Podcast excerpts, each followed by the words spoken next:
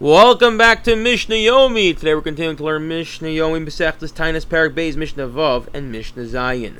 As you recall, we're discussing the different fast days. We said there are a series of three fasts, each one having consisting of three fasts, and of all of those, the um, the way in which the the these progressed was in seriousness that the first ones were more, were less were more lenient, and as the year went on, if it didn't fast, the next three were more serious, and the following were the most serious.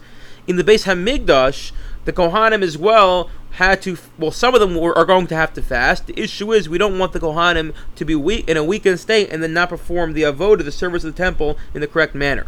So the way in which they did it was depending on the fast day. That depended on do they do the whole fast or only some of the fast or none of the fast. The, one more piece of information is as follows. Kohanim, although they serve in the temple, they don't serve all at once. Rather, the Kohanim are divided into groups called a mishmar. There are 24 mishmaros, 24 groups. Each group is then further subdivided into beis av, into homes, where the um, the way it worked is each mishmar got a week, and then in that week, each beis Av got a day. And then it would repeat itself twice a year.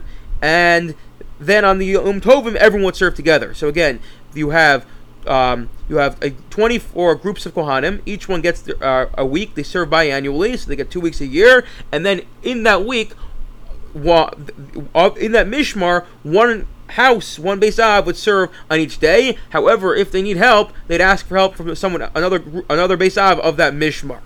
Okay. Shalosh Tainas Rishonas Anshi Mishmar Misanim Velo Mashlimim.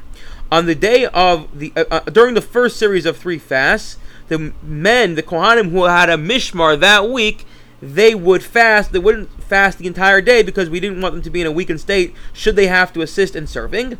And those who had fa- who had to serve in the temple that day, Lo and Cloud, they wouldn't fast at all.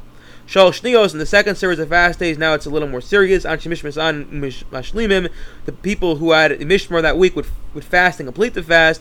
Besaba, those who had to um, work that day, Misan and Velo Mashlimim, they would fast, but they wouldn't complete the fast again, so they wouldn't be in a weakened state. Sheva Achronos, in the final seven fasts, everyone fast and complete the fast, and we basically say, although they're in a weakened state, we need the fasting because we need to invoke tshuva.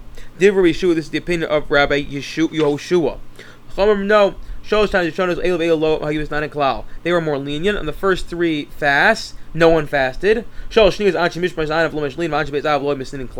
second three fasts, the men of the Mishmar fasted, but they didn't complete the fast, whereas the men of the Beisav were not fast at all. And On the final seven fasts, the men of the Mishmar fasted and completed the fast, whereas the men of the Beisav did not complete the fast at all. Okay. Now we're discussing this whole idea of Mishmar Beisav. Let's see some more rules that regulate that. One